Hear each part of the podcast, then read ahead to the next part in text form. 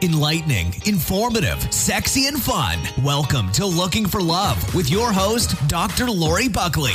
Dr. Lori will help you find the love you desire and show you how to have more love and passion in your life. Whether you're single, dating, in a relationship, married, or going through a breakup or divorce, Dr. Lori is here to help. This is Looking for Love, and here's your host, Dr. Lori Buckley.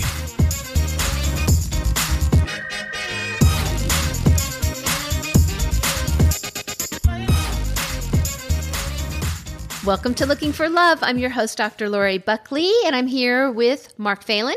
Hello, doctor. How you Hey? Mark, I'm good. Today we're talking about obstacles to love, what stops us from finding love, from keeping love, and this is a really important topic. But before we start talking about that, I want to talk about a study that I read about how long good sex is supposed to last. Now, when I first read that title, the first thing that came into my mind was how how long or to what age in our life do we experience good sex? But that's not what they mean. What do you think of when you think of how long How should long good should good? What if it's bad sex? Is there such a thing? In my book, no. There is such a thing as bad sex. Oh my God, there's such a thing. You talk to most guys. Sex? Oh, it's great. No, trust me. No, I, and I'm sure I've if been you, on both ends, If you get really honest about it, yeah.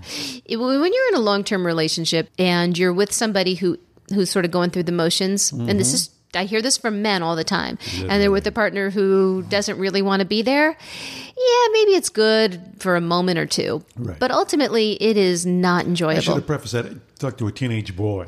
Yeah, there you go. Teenage boy, we'll give you that. What the study says and what this article is talking about is how long should, uh, we'll say, a session of intercourse, how long should that last?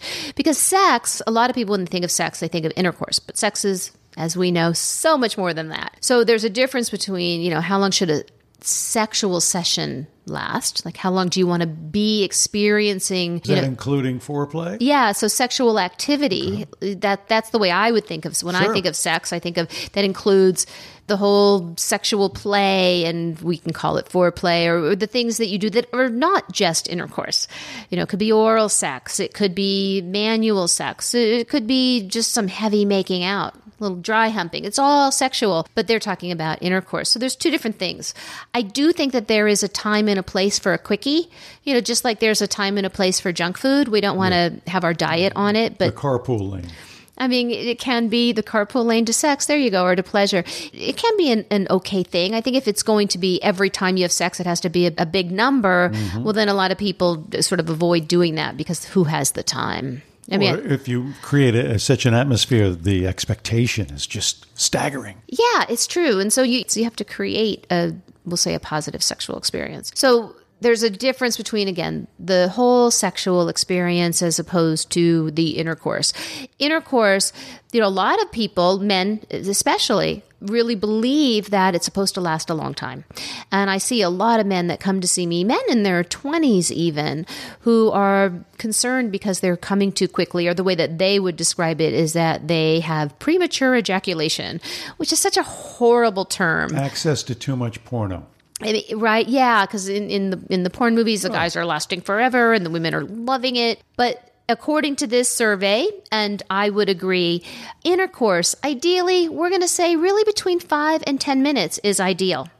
So that's a really, I think, great thing. But the truth is, is when you come, you come. So if a guy comes in one minute, that doesn't mean that the whole sexual experience or pleasure needs to end. The longer that we can devote at, the time to being sexual and experiencing pleasure with a partner is a wonderful thing.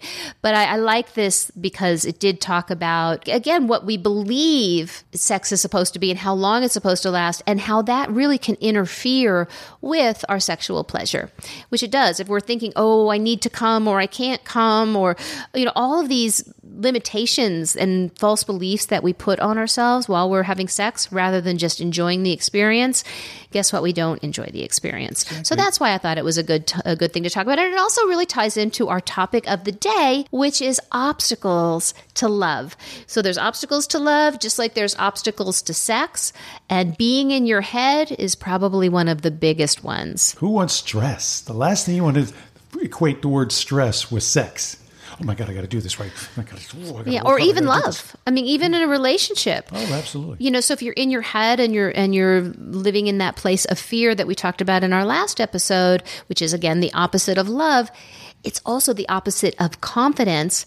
You're not going to attract love, right? So, I mean, when you think about it, what qualities do you think of as attractive? In other words, what characteristics or qualities of a person draw you towards them as opposed to pulling you away? Besides Major League Yabos, Well, yeah, that that that is a given, right? Yes, definitely. And I'm not going to minimize the importance of physical attraction. Mm-hmm. Physical attraction is important. We don't want it to be the only important thing, but it is important. But I'm talking about separately from the big bunga bungs or whatever you call them, boobies.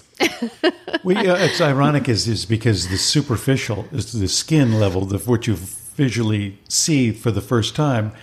That's the attraction, but you want to have something go deep, and that's inner core of a person's whole humanity is what you're going to be really loving. right. So tell me, what are those qualities for you?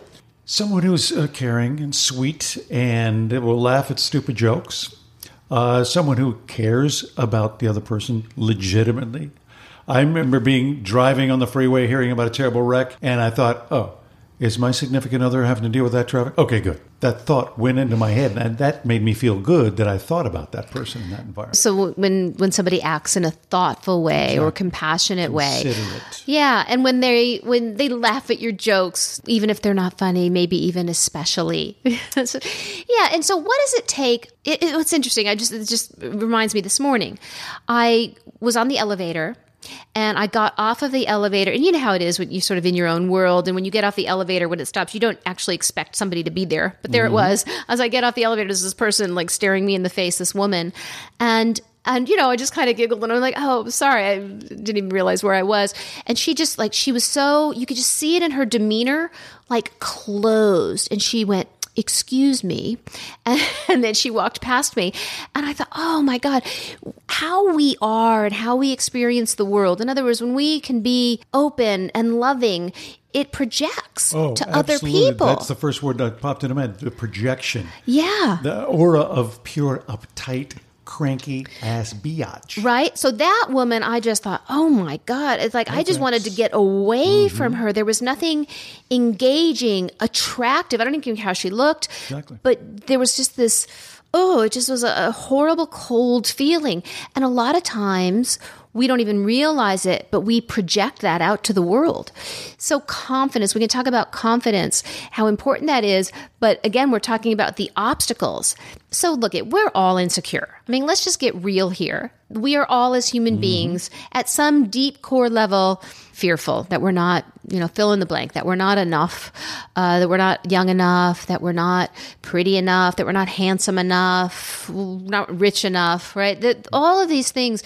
And when we're living in that space and focusing on those things, it does prevent us. Those are obstacles, those thoughts, those insecurities. When we're living in that place, we are not going to, well, first of all, not only we're not going to attract a loving partner, but we're not even going to act in ways to find that partner because we're living in fear that we're not going to find them because who would want us? So it is really a huge obstacle. The things that we're focusing on, living in that place of fear, that's I think one of the one of the biggest obstacles to finding love. And what do you have to say about that? I think it's just important to be able to know that if you're having a bad day, just okay, you can take a deep breath. You do not want to project it outward because you will repel the people that could eventually become closer to you. But you also got to be aware they could be feeling the same thing. So you got to be open enough and considerate enough to know they're just having a bad day. Don't take it personal. Yeah, and that's especially true when you are in a relationship. You know, when your partner is, we'll just say not their best self, just like you said, we're not always our best self either. And when when that you spin it out of control and you start making up all kinds of things and you find yourself in that that black hole of negativity and fear. So again, we always feel fear. We all feel insecurities. The goal is not to not feel those things. It's to be aware when you are, to understand it, you know, with total total compassion for yourself and for others, and to be able to step out of that. And really, what's the quick way and quick, not necessarily easy way to step out of it is to go to a place of love, you know, to focus on the positive things. So that is a huge obstacle, kind of getting stuck. We'll say getting stuck, getting stuck in that place of fear, of insecurity, of things that you make up in your head about what other people think or want, or being so concerned about that, being the choosy rather than the chooser. When you're focusing on, oh, I gotta be this or act this way or say this or do this so this person will find me attractive or interesting, then we we lose focus. We're not ourselves, and it actually is unattractive. No. So that is a huge obstacle trying to trying to be something or focusing on what the other person wants. So focusing on what you want, learning about another person, being open and having an open heart in that way and just being yourself, that's always the way to go. It's also kind of referencing your book about choices. You're making a choice. A it's like sitting in especially in Los Angeles you can sit in traffic and bitch and moan and scream and yell, and you're not still not going to go anywhere. You could put on some music and just relax, going, I'll get there when I get there. Just chill. Right. So it's what you focus on, which is, yeah, that's a choice. And, you know, we can make choices moment by moment, you know, really not just day by day, not just month by month, year by year, but like second by second, we make choices all of the time. And to make conscious choices, that's what we're talking about, to make conscious choices. So you might be aware that you're feeling insecure or that you're feeling scared. And when you're aware of that, then you can make a conscious choice of how you can actually act. Mm-hmm. Something that goes into that, and we're going to actually be talking about this in a couple of weeks the law of attraction. And the law of attraction, from I think there's actually a scientific component. A lot of people think of it as sort of spiritual airy fairy, and yeah, there's a little bit of that. But I, to me, I think that's that can be a good thing. But there's also some some solid scientific stuff to it, and it really is a lot about the cognitive wheel, and we will be talking about that. Just a, a, little blip of what that means is that our thoughts will affect our actions and our feelings, and our actions will also affect our thoughts and our feelings. So it's all tied in together. So we can make conscious choices and change our behavior and have different outcomes. So we are going to be talking about that in a couple of weeks. Uh, but I want to talk about another obstacle, which is a huge one, huge for so many people that stops them from from finding love, and it's also certainly can get in the way of when you're in a relationship too, but that is basically not being emotionally available. So if you're not emotionally available, and for most people, it might be emotional baggage from other relationships, maybe you're still feeling angry or, you know, resentful or scared because the last person you were with or people you've been with have broken your heart, have caused you pain. And if you are still in that place of anger, of resentment, in other words, you're walls are up, your heart is not open, you will not attract love. And even if you find love, you're not going to be able to keep it if you stay there too long. So that is a huge obstacle in finding and keeping love. Well, it's also, you think of how many times we've said it or had said to us, oh, just because you're having a bad day, don't take it out on me. Don't vent to someone and think that that's a way of just releasing this negative emotion and think the other person is going to just let it fall off their back. You got to understand that every word can be hurtful. Absolutely. And that brings us back to what we talked about in our last episode what is love? And it is never okay, really, to talk down to uh, or, or yell at or Demean. treat your partner in any cr- demeaning way. It's a perfect word. You know, to be critical, to be demeaning, to be abusive, because that's what it is. That's not love. And so if you are doing that, which means that you have some individual growth, then you're not going to be able to attract the kind of love that you want. You know, I, I, see it all the time. People are complaining because they don't have the partner that they want. And the truth is, when they take a look at themselves, are you the partner that you would want? Are you acting in a loving way that would attract somebody who also is able to give in that way? So we really need to look at ourselves in that way. So if you find yourself being in that place of, of anger or unemotionally available because of past heartbreak, then you really do need to work on healing and forgiving. And forgiving, you know, is always about our, our own happiness. It's not about giving the other person permission or letting them off the hook. It really is about our own well being. And it's a really important step if you want to be in a relationship to be able to work through all that. And until you do that, you're not going to be able to have the relationship that you really want.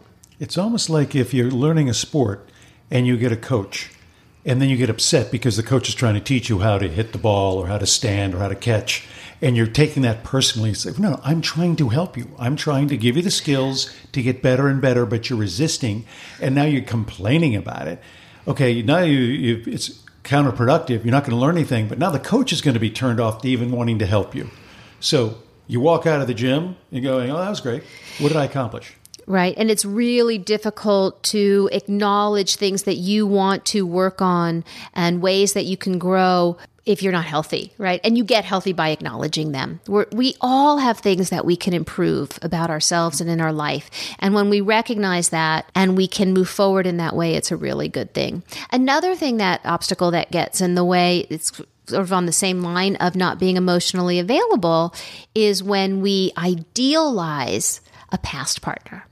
So we idealize them. You know, they broke our heart. We loved them. They didn't love us back. Unrequited love, right? And, you know, there's no room for anyone else when you have that in your heart. And that is a big problem for a lot of people. They can only focus on either the beginning of the relationship when they thought it was all wonderful and perfect, you know, as we do at the beginning, because there's so much room for us to make stuff up or the fantasy of what we imagined Rainbows it was going to and be. unicorns it's just wonderful And it is. I always say enjoy it. Uh, but, you know, because it is, it's a wonderful thing. But again, it gives us all kinds of room to kind of make up our own story and fill in the blanks for the perfect mate and the perfect relationship. And then we have fantasies about what it's going to be and how we're going to spend our lives together. And when that ends, it feels like we've lost something really big. There oh. is loss. There is loss. And some of it is actually what the relationship was because there are always good things. You don't fall in love with somebody who's horrible and you didn't have wonderful, you know, experiences or feelings around it. But the loss mostly is about kind of the fantasy of what you thought it was going to be. So that does happen. But you need to be able to get real about that and move through it so you can have room for someone else in your heart. And- especially yeah don't continue the fantasy in your own mind because it may have been one-sided if you run into this person or someone else talks to that person they go we went out twice Well, yeah, and if they left you and they didn't want to be with you, it was one sided. And so while you thought this person was so great, the truth is they weren't loving you. And if they weren't loving you, you know, again, we can go to, well, what's wrong with me? Oh, I'm, you know, too fat. I'm too old. I'm whatever. Uh, when we do that, we feel worse about ourselves. But it has nothing to do with you. It's that you weren't the right person for this person for whatever reason. And more importantly, this person isn't right for you because you want somebody who's going to cherish you and love you the way that you love them. And if they don't, then you need to move on because you don't want somebody in your life who isn't loving you. well isn't the uh, the intangible of timing i have always thought yeah you see a couple walking look like they're just as happy so content and loving every minute of the how did they meet how were they in a- an emotionally available time where he was there she was there they managed to click at that one little click of time mm-hmm. where they could both walk down that aisle together Timing is everything. it's amazing Yeah. because a week before, maybe a week after, they've moved on to another person. They got a new true. job. All those things. And you Yeah. say, how did they meet?